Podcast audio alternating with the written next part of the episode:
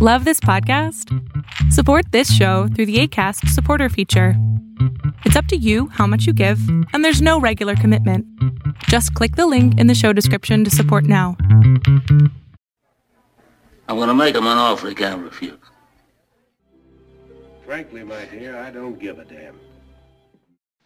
He's looking at you, kid. All right, Mr. DeMille, I'm ready for my close-up. Oh, I've been thinking. Well, what do you want to do that for? Fasten your seatbelts. It's going to be a bumpy night. They call me Mr. Tibbs.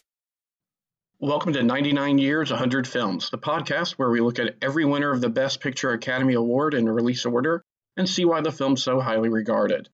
I'm Trey Hooks, and with me as always is my co-host, Blaine Dowler. How are you today, Blaine?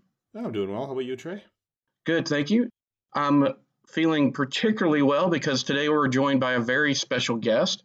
He's the host of Pod Dylan, Mashcast, Film and Water for All Mankind, and co host of several other podcasts, co founder of one of the best podcasting networks out there, the Fire and Water Network, Mr. Rob Kelly. Thanks for being with us, Rob. Rosebud. Oh, I'm sorry. I'm sorry. I can't get over that. But all right. Um, yes, I'm, I'm very happy to be here. And thank you for that lovely intro. You're more than welcome. This time we're looking at How Green Was My Valley, directed by John Ford and released on October 28th, 1941. I'll give a brief synopsis, or at least attempt to have it be brief. The film focuses on Hugh Morgan. Hugh, about to leave the valley of his birth for the last time, reminisces of a time before it was blackened by coal dust. His memories take us to a time when he was a young lad who idolized his brothers and father. Every day they come home from the mine, eat and wash together, and live a simple life. Soon there's a wedding as his older brother Ivor marries. The happiness soon fades when the mine owner decreases wages and the men threaten to go on a strike. This drives a wedge in the family as Gwilym Morgan, the head of the clan and, fa- and mine foreman, is opposed to the strike while his uh, sons support the strike. The village becomes hostile to the Morgans, and Beth Morgan confronts the protesters at a rally with young Hugh.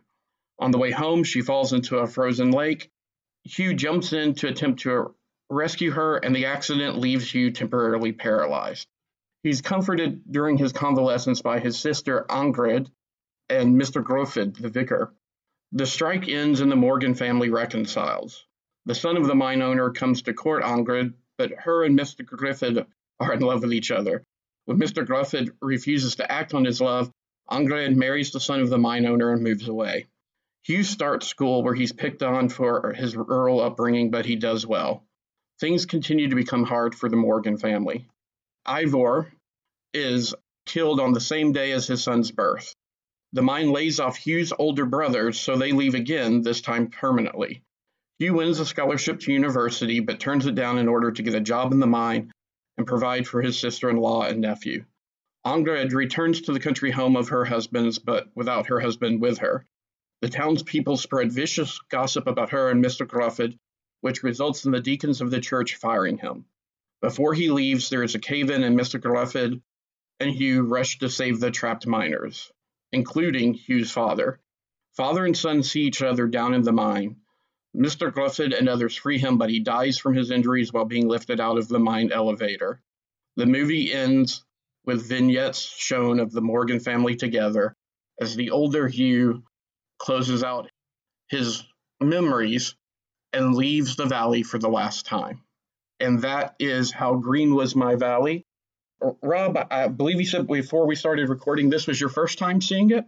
Yeah, I had never seen this movie. I always, uh, I, I've been a movie fan for many for all my whole life, and I ever since I became a fan of Orson Welles and, and in particular Citizen Kane, I always kind of held a grudge against this movie because it beat Citizen Kane for Best Picture. So I just never got around to seeing it. So yeah, this is uh, watching it for this uh, record is the first time I've ever had a chance to see it. And what about you, Blaine? It's actually my second time. So I saw it about a year ago because my wife's favorite movie is Gone with the Wind. And when I was collecting the movies for this podcast and getting all the best picture winners when HMV in Canada was going bankrupt and all their product was dirt cheap, yeah, I just had it here and she saw another movie with Maureen O'Hara, who obviously was a big part. of uh, Gone with the Wind. So she, yeah, let's give it a try. So we watched it, and yeah, so this was my second time viewing when we rewatched it last night for this podcast. And you, Trey? This is at least my second time. I, I don't know if Rob will share this memory or not. I know from listening to some of Rob's shows, his family was an early adopter of cable as well. Mhm. It, in the early days of cable, two of the big networks that you got were WTBS out of Atlanta and WGN out of Chicago, which were basically UHF stations, but they became national stations because of cable. And WGN on the weekends used to have their own kind of family version of Masterpiece Theater that they called Family Classics. But it would have the host in the armchair in the wood paneled study, and they would play predominantly films that were adaptations of great literature and or films that focused on kid stars. So for example, Shirley Temple and Heidi and the Little Princess got shown endlessly because it fit both of those criteria. Because of young Roddy McDowall, who's really the breakout star in How Green Was My Valley, I believe I first saw How Green Was My Valley on that show as well. All right. Yeah. So we got the plot summary here. Now, as Trey said, this is a John Ford film, and he is actually one of the most nominated directors of all time. He's got a very impressive list of credits here. Yeah, he won like four Best Director Oscars, which no one's ever done. So, I mean, you know, wow. Yeah, I mean, this is a guy whose IMDb says he's best known for The Quiet Man, The Grapes of Wrath, Stagecoach, and The Man Who Shot Liberty Valance. And Stagecoach was 1939, Grapes of Wrath was 1940. So when this was getting put together, it was originally going to be William Wyler who was going to direct it. And Zanuck wanted it to basically put Gone with the Wind to shame. He was picturing a four hour full color epic for this thing. And it took long enough to put it together that William Wyler was no longer available because he was going to be borrowed from another studio. But then John Ford became available, and they finally got it made because no one was willing to fund this massive Gone with the Wind style epic that Zanuck wanted to do when they figured joining the war was imminent. But they were willing to fund it with John Ford when he came in and said, I can do it for under a million dollars. And they knew the work would be good because it's John Ford he had a temper that was rather famous, but the finished product would rarely leave you wanting. Right? He he would make a good movie and he would make a financially successful movie with uh I mean maybe not 100% of the time, but he had a stronger track record than most of his competitors in Hollywood. It says something about his career that that this film is not one of his most famous films, and yet it still won the the Best Picture Oscar. Like that's how many good movies he had that this one is further down on the list, even though for most other directors this would be their career pinnacle. Yeah, I might also say more about this film too, but we'll get to that later. And I I wonder if his involvement is the reason why the Welsh become more Irish in this film. Yeah, that's that's possible. Yeah. Yeah, because it is supposed to be a Welsh setting, but just the actors who were cast and the accents that they inflect, it has much more of an Irish feel. And I know that John Ford had Irish ancestry, so that was an area he was particularly enamored with. Yeah, and there was also a bit of that Irish stereotype because my parents are both from Ireland. I'm the first Canadian born generation out of, well, 20 or 30. I think my grandmother tracked it back once. So there, there's a wide variety of accents in Ireland but this particular accent is the it's the one that you get around Dublin and that's the most common in Hollywood and that's what people came to know as the single Irish accent. And that's because a lot of the Irish immigrants we saw at this time that had come over to escape the potato famine were coming in because the RUC or the Royal Ulster Constabulary was known for having one of the best police forces on the planet. So as the individual communities in North America were putting, you know, when they were putting their their police forces together, they would often hire people from either Belfast or Dublin. Uh, that's actually why my grandfather came to Canada. He was a police officer in Belfast and was brought over as part of that RUC, the Royal Ulster Constabulary. So you get that one consistent. Sorry, and I said Dublin, I meant Belfast because that's obviously the royal side for Northern Ireland. But that's that's where you get that one consistent Irish, the Irish accent from. So that's the one that Hollywood was looking for because that's the one the average person on the street would hear as the Irish accent because that was the one they were most familiar with. And that's also where they the stereotypical New York Irish cop comes from because a lot of the Irish police officers in New York had or a lot of police officers in New York had been brought over from Ireland to teach the New York Police Department how to run a police department.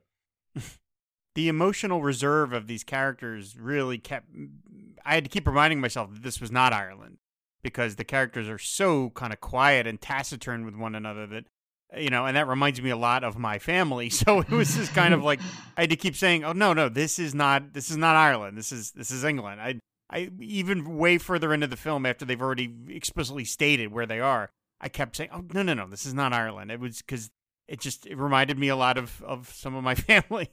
There is that, and I wonder how much of that, you know, how how stoic they are is just something that comes from having hard lives. Like I I suspect these people are used to dealing with losses. So it may not twig as severely for them when they lose someone because that's not a once or twice in a lifetime thing, that's a once or twice a year thing. The concern seemed to be mostly about preserving the family unit. So Ivor's death, as hard as it was on the family, that was an accepted part of the life. The middle sons moving out because they politically disagree with the father. That was much harder for them. to take. That's a rough scene where the, they all stand up against the father because he's just so stern with them, and you know, I mean, he's he's he's holding on to this so hard that he's even willing to sort of break apart his family because he just can't accept what they want, and it's it's and you know that that shot that Ford uses a lot of the row of houses leading up the road to the mine at the top. I mean, it feels so kind of depressing to feel like you know you're this place where you have to work so hard and you might even die is just like you never escape it. It's right out your door the minute you look out. Uh, it, it, feels like Dracula's castle in some ways. It's just so to me so ominous because as you talk about, like their lives are so hard. Like having to be a miner every day just seems so brutal. But man, you don't even you know your your house is like right like you know right down the road from it. it just feels very oppressive. And yet they choose it, and you know, this, for some of the characters, this may be the only avenue open to them, but it, Hugh has that shot at university. He, he has a possible way out, but that's that's not what his family does. He wants to be like his father and his brothers. He wants to work in the mine. That's his duty. That's his honor. Mm. They do deal with a lot of themes, and there is that that drive to hold on to tradition, which was common with the cultures. So it is it is a good movie if you want to see that sort of an industrial revolution era story. You know, it, it is another one of these films that the Academy loved at the time, which is just tracking a family. Mm-hmm. I mean, we've seen that in what Cimarron, in Cavalcade, even to a degree in Gone with the Wind, although that was more one member of the family than the family as a whole. But yeah, that's that's something that they loved. What did either of you think of the choice to not age the characters? Because as you mentioned, those other two films, Blaine, to me, that was kind of a key difference between this and some of the other family epics we've seen is there's definitely a passage of time, but it's very indeterminate. Hugh doesn't grow up and become replaced with another actor. They really don't try and use makeup to age anyone, unlike those other two films that you've mentioned, to where they're trying to give very distinct passage of time, tying it into very distinct events. Other than the fact that this is pre-industrial coal mine Welshing village or coal mining Welsh village, there's nothing really to place it in a particular point in time.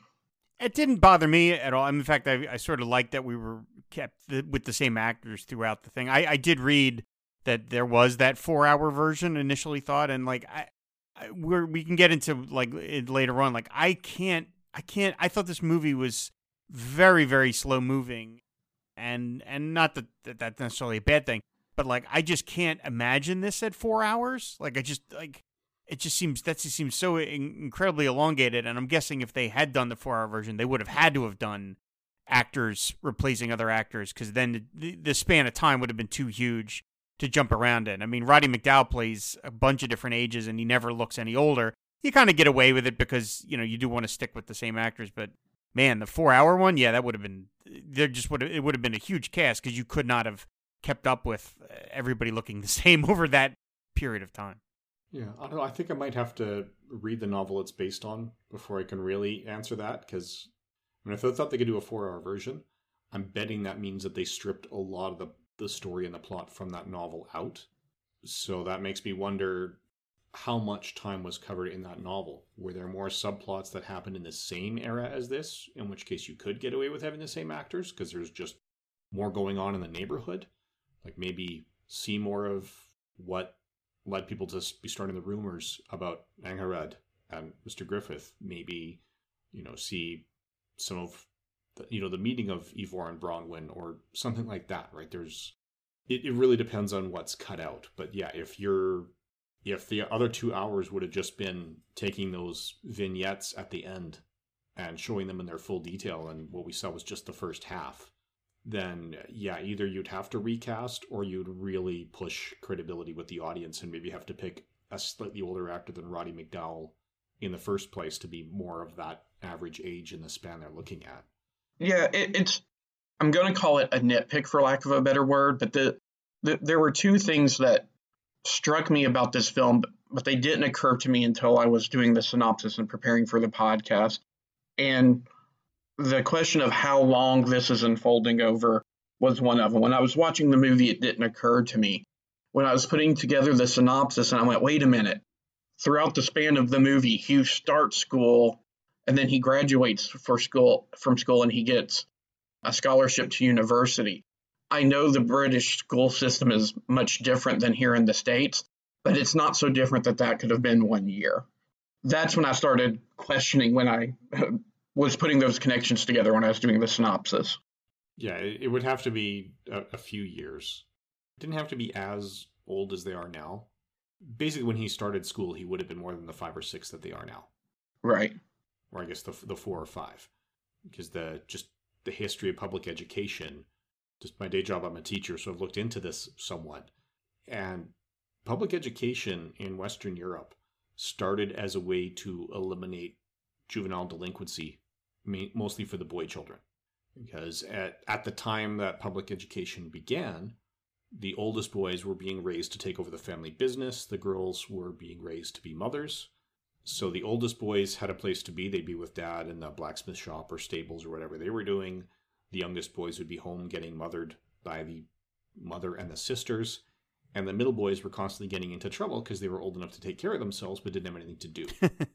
so they started schools to give them something to do and if they happened to learn along the way that was great but it wasn't necessarily the primary focus that's part of the reason they had all the grades in one schoolhouse all that stuff the idea of having this idealistic let's get an education out of it came later when they also realized oh yeah these the women who didn't end up married with kids well they could have an excuse if they took over for someone else's kids they could become the school marms if so at this time, if a woman was a teacher, there were some very strict regulations in terms of how she would dress. Like there was literally a three inch window for how far the hem of the dress would be from her ankle. It had to be more no more than this and no less than that. She could not be seen in public with a man who was not her father or brother. Like you know, these stories about the, the school mom who falls in love, that didn't fly when you became a teacher, you were devoting your life to celibacy. Your students were your children from that point forward. Yeah, I I can see that because at this time, because it was designed for the juvenile delinquency, you weren't expected to start school until you were eight or nine. So, yeah, you're right. It's you know it wouldn't be 13 years between starting school and graduating going to university, but it's probably at least five or six, quite probably more than that. So yeah, there is there is some time here, but they I think they they blurred it, and I think it was good because Roddy McDowall is a good actor for his age, and the odds of finding three child actors of that quality to carry this film, it's slim to none, and it changes your budget, and it you know, it changes your shooting schedule. Because now if you've got different kids, well, then you must film, you know, the first part of the movie in this schedule and the second part of the movie in this schedule when each of those children are available.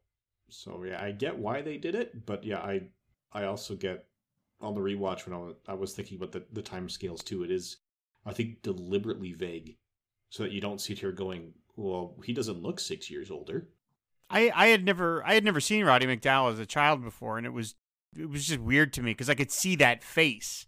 I recognized the face that I'm familiar with from you know Planet of the Apes and stuff. Although of course his face is not in that movie, but I recognized him, and just seeing him on like a child's body just looked kind of weird to me. I was like, oh, there's there's Roddy McDowall, but he's like a fetus Roddy McDowall. this is strange. By the way, that's um you mentioned why the schools were started. That's why we started the Fire and Water Podcast Network was to keep Shag out of trouble. That really was the beginning of that. So.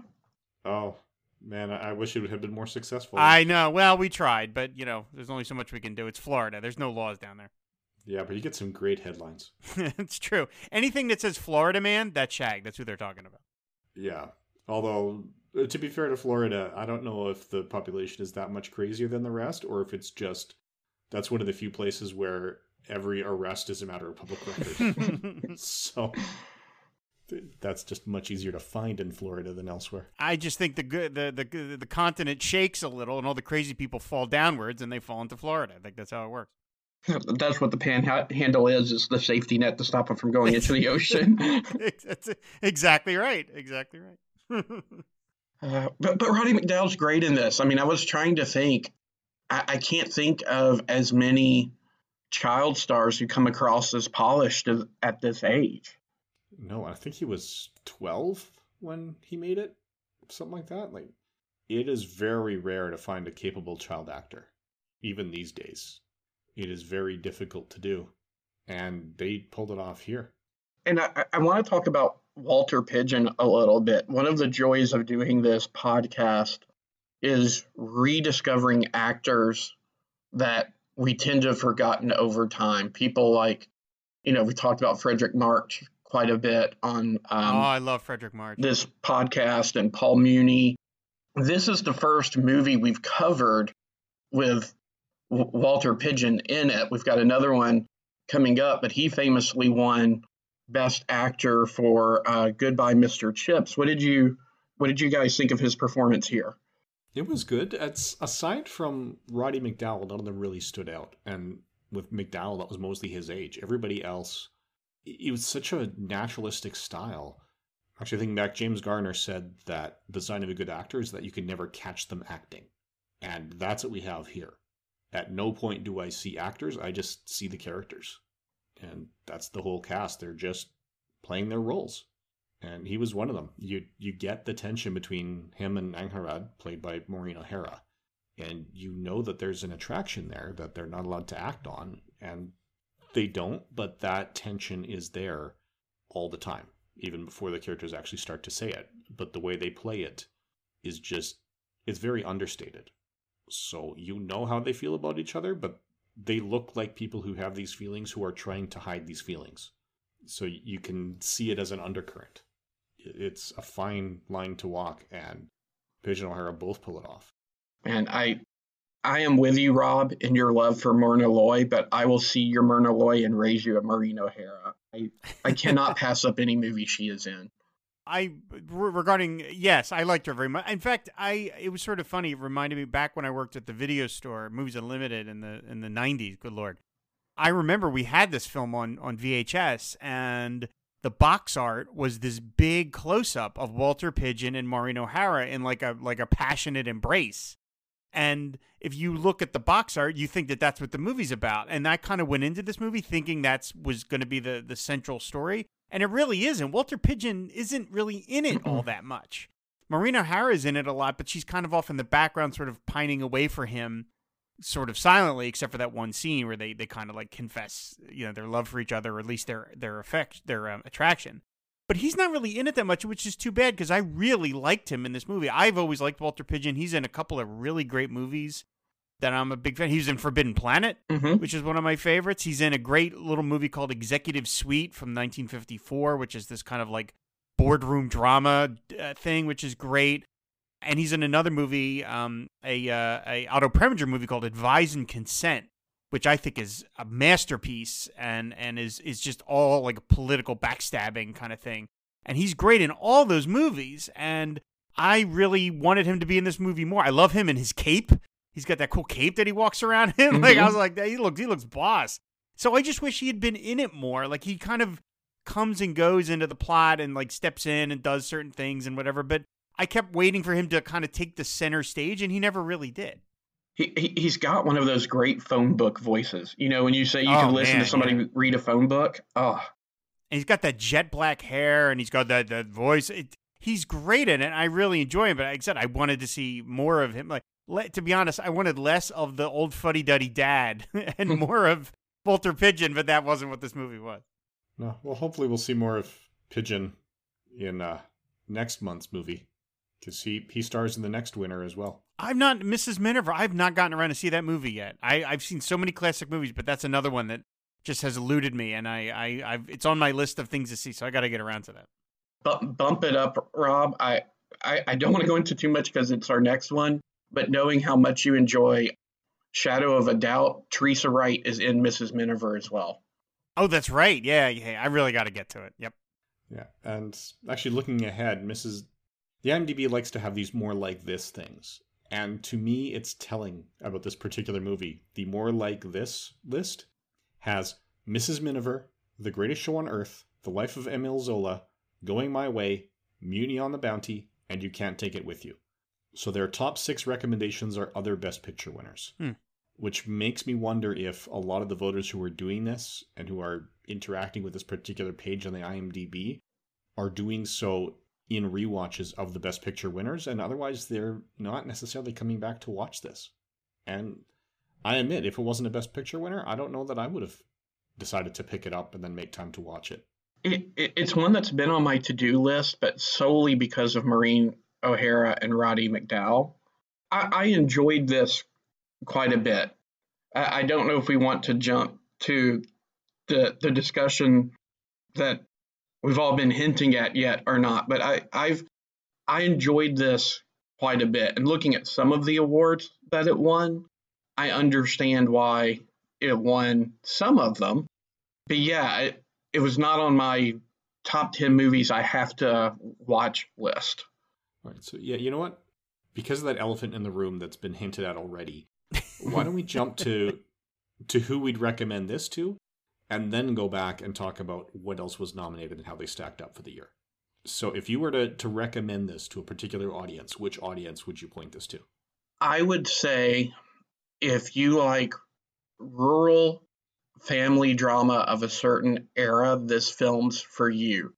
The film that I was most surprised wasn't on that list when you were do, um, on the IMDb IMDb page is I would say if you like The Quiet Man, this would be another film that you might enjoy.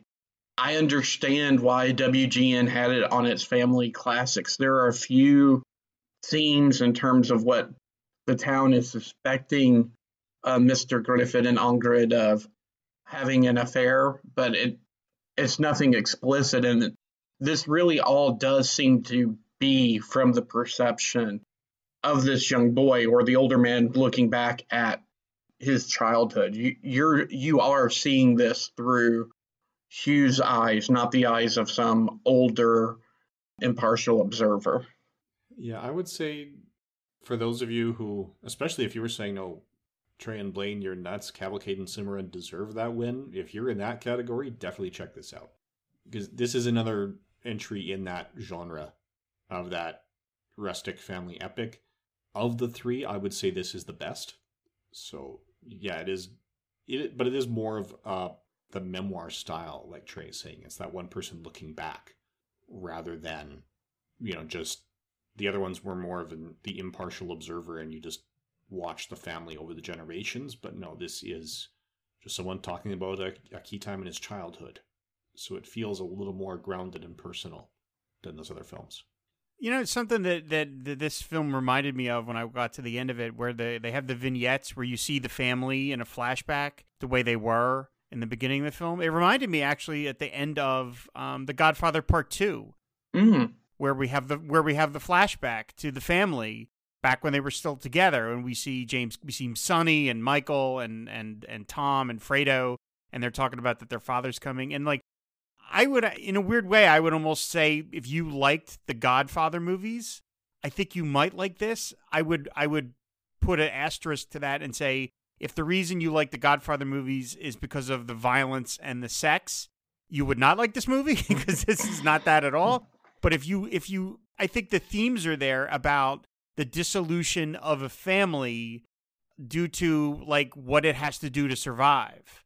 And I think if you enjoy the Godfather movies as a view of what one family, how one family contorts and changes over the generations uh, in America, I think you could get the same benefit from this movie of saying, look what being part of the Mines did to this multiple generations. Look at what it did to this town. Look at what it did to this family, how it broke them apart and how it literally kills them in some way. So I think there's some similar stuff there. And I have to wonder if Francis Ford Coppola, who obviously was a fan of John Ford, didn't see how green was my valley and took that vignette idea and put it in Godfather 2 because as soon as I saw that scene of all of them around the dinner table and with no dialogue just just a flashback it immediately made me think of that final scene in Godfather 2 that's a great call out thank you.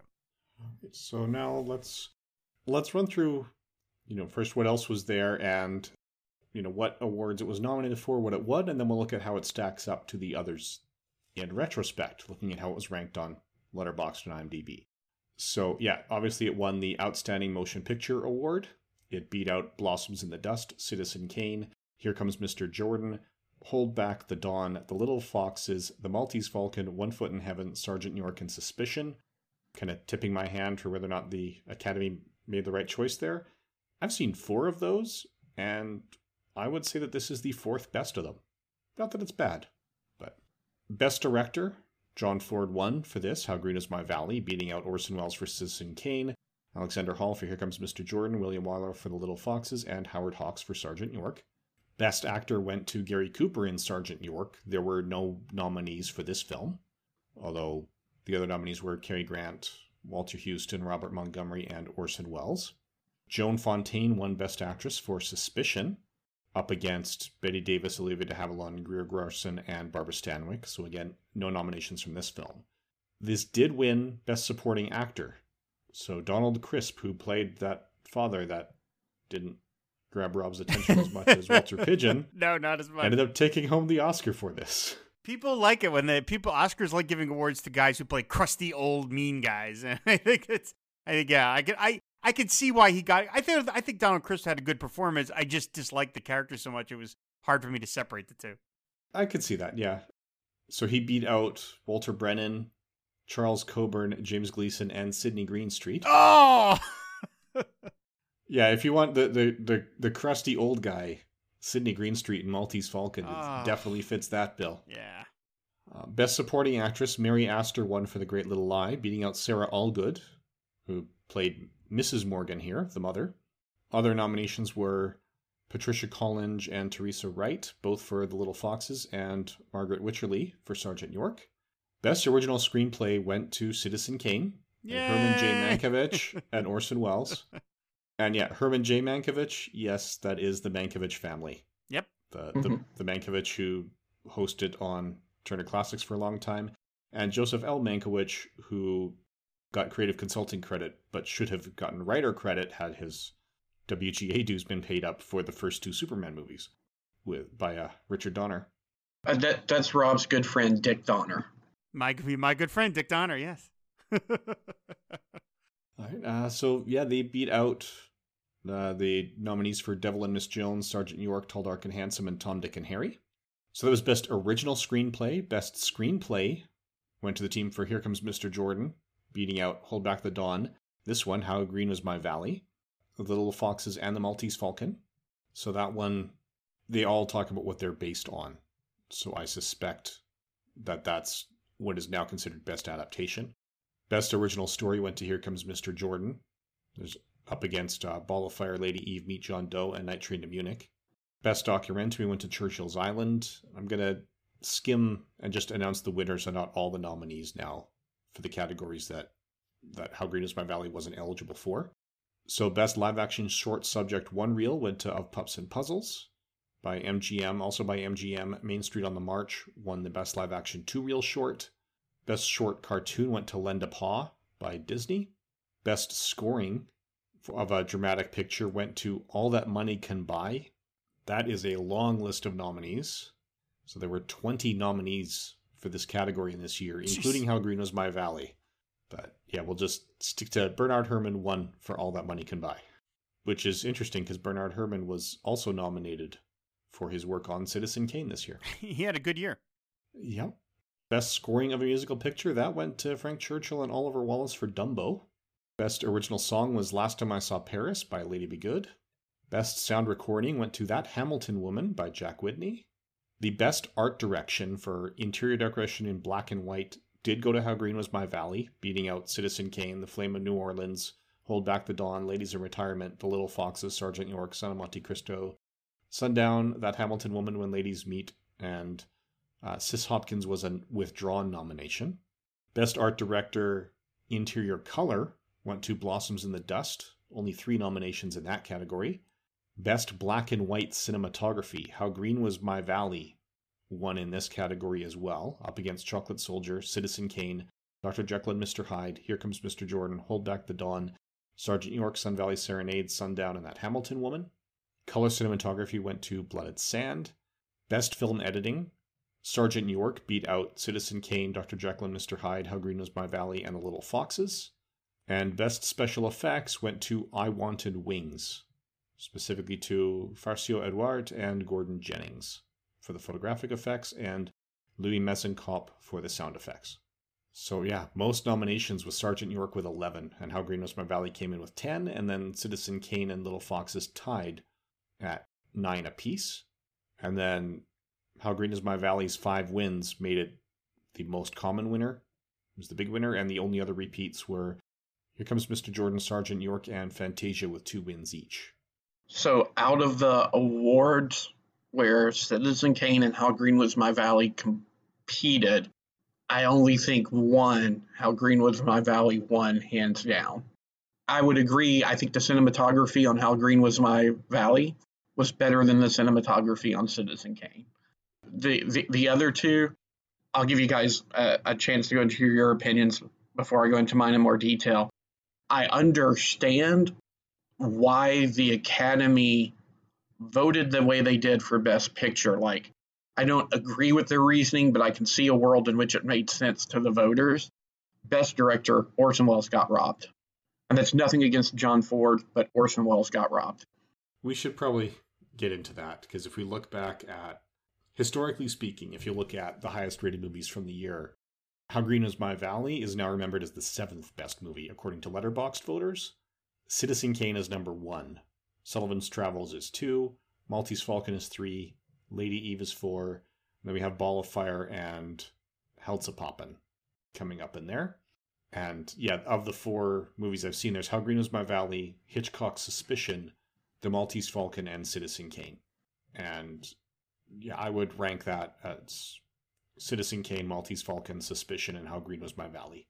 For IMDb, How Green Is My Valley is actually down in ninth place Still has Citizen Kane at number one. Maltese Falcon comes up to number two. Then Little Foxes, Sullivan's Travels, The Lady Eve, Ball of Fire, Sergeant York, and Meet John Doe before we get to How Green Is My Valley.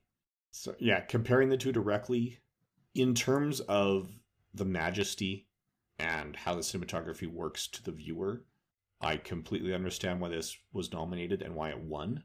I don't know that it deserves it more than Citizen Kane because of the technical innovation that Citizen Kane pulled off. Citizen Kane is not the most engaging story, and the people who view for story alone often wonder how was Citizen Kane so highly regarded because the story doesn't feel that special. But if you look at the way things were made, things like the deep focus photography that was developed by Orson Welles mm-hmm. for Citizen Kane, there's a scene where the bank is taking possession of the child or the title character as a child, where they walk through a cabin, and the entire cabin stays in focus the entire time with a moving camera. That's the kind of thing where audiences who knew how to make movies were sitting there going, how did you make that work? How did you do that? It, it was certainly one of the most innovative films. Not quite as innovative as people will say, because some of I've just seen people say no one did this before, no one did that before. Like having the camera go through a pane of glass or having the extreme angles on the shots. Fritz Lang did both of those with M in 1931. Not to take away from Orson Welles, I have no reason to believe that he saw a 10 year old German film at this point. I don't think it had ever been available to him. And he clearly came up with different solutions than Fritz Lang did. So he wasn't copying Lang, but what he heard, he same problem, totally different solution. So there was still innovation there. He just, you know, might have been the first American film to do that, but wasn't the first film. But yeah, I think the more you understand about the way they put movies together, the more Citizen Kane stands out against its contemporaries and predecessors. Yeah, Trey, I was actually going to say the opposite of what you said was that to me, the one award it, it Citizen Kane absolutely should have gotten over How Green Was My Valley was the cinematography. Uh, I think Gregg Toland okay. was uh, should have gotten it, and the re and like you know, it's easy for everybody to, to you know, hindsight's twenty twenty, and you look back and you say, how did they not give it to Citizen Kane? But the Academy has a history of not giving the Best Picture award to the most innovative film of that year because eh, I think in a lot of ways it's like they're just a little behind the times. I mean, you know, Pulp Fiction lost to Forrest Gump for Pete's sakes. And and Citizen Kane is so much in your face as a movie in so many ways that I could see some of the Academy just being like, "What is this?" I don't. So while How Green Is My Valley has a lot more going for it than I would have imagined, there was a lot more political commentary than I expected, which I liked very much it's also just a more warm-hearted, safe, uh, you know, for lack of a better word, movie. So I could see the Academy looking at this and giving it to that over Citizen Kane. The, when I've seen the movie now, I understand it. But to me, the cinematography, I felt like Gregg Toland's cinematography would have been the easy one to give him because it's not really like challenging the the Academy in any real way, the way Citizen Kane's construction was generally. But you know, it, most people don't really know that like uh, most people hadn't seen Citizen Kane, and they didn't see it for ten years. And it wasn't until I think it's the American cinema, the the American Cinematech cinematographers. Like I forget the name of the group. I'm sorry, I should know this, but it's like they do a a yearly. They would do a yearly best of films of all time you list, and Citizen Kane did not appear on that list until 1952 because nobody had seen it for 10 years. And then it got re released in like 51, and all of a sudden everybody went, oh my God, how did we miss this? This thing is genius. So, you know, it was a movie that just didn't, it didn't, it was ahead of its time. It was just too ahead. So it doesn't shock me that the Academy gave it to this. Now, I will say, I would still have given Maltese Falcon Best Picture over this and Sergeant York Best Picture over this. So I, it wasn't like, you know, that How Green Was the Valley just beat Citizen Kane. It managed to beat a lot of other great movies. So, but it's John Ford, and John Ford didn't make bad movies. So I can't be that upset about it. Uh, so we mentioned earlier John Ford being as prolific of, of a nominee as he was. It, he was the first back-to-back director winner. So this was his second year winning as best director. I I, I agree. How Green Was My Valley is probably somewhere around number four, number five on the list of nominees for Best Picture. And again, we're not saying that it's a bad film. We're just saying the competition was that tough but we are very far removed from the Academy being comfortable with urban films and being comfortable with cynical films. Just if you look at the history of how they voted. So I love Citizen Kane to death. It is something of a cynical film. Maltese Falcon, the, the same way. So even though there are those strong themes of in How Green Was My Valley, and in many ways, it's about the disintegration of a family, though it's a disintegration due to outside forces, because it's in this quaint, quiet little Welsh village that's so romantically shot. It has a more idyllic and optimistic tone than the subject matter really conveys. And I think that's why the Academy was more comfortable giving it the Best Picture award that's part of it. And I think Rob hit a, a big one when he talked about how hard it was to see. Because you're not going to get people to vote for a movie they haven't watched yet. And William Randolph Hearst saw a little too much of himself in Citizen Kane, considering Orson Welles used to work for him. He was very worried that Citizen Kane was going to turn into a hit piece directed at him.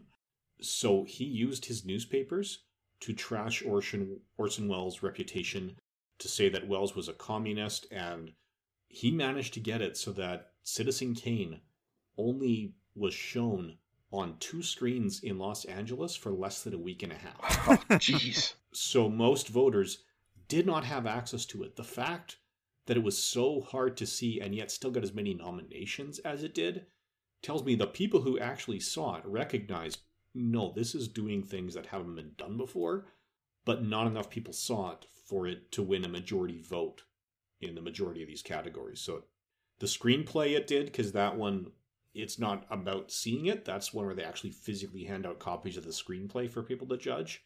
So I think that's why screenplay was the, the award it, it, it took home compared to all the rest, because the rest it's a matter of seeing a movie that they just didn't see. Which, uh, again, it's it's easy to forget in this day and age. this is a period to where Academy voters' mailboxes weren't choked full of screeners when nomination time came around. well, the, I guess the mailbox choking isn't as bad now because they've got they've got their own digital servers. You log in securely and just watch them there. That's how SAG voters are doing for a lot of them, or at least that's the way John Siuntres talks about it on the Word Balloon podcast. Because the radio station he works for they're SAG members. So he gets to access to the screeners and gets to vote. Yeah, that's it. It what this was the time where it was hard to get people to see your movie. So they were I think it's not until well into the war that they started saying some of the theater exhibitors to get people in started giving Academy voting members discounts to come see movies in Los Angeles to make it easier for them to come out during the war. But that I don't think that would have happened yet because America was in the war for what about two months? Yeah. At, at this point, because yeah, the nominations were announced on February sixth, and the actual award ceremony was February twenty sixth. But even then, Hearst's uh, smear campaign against Welles was so effective that the audience audibly booed Citizen Kane every time they announced a nomination. for God. Yeah, so this is there are a few years where the Academy made mistakes.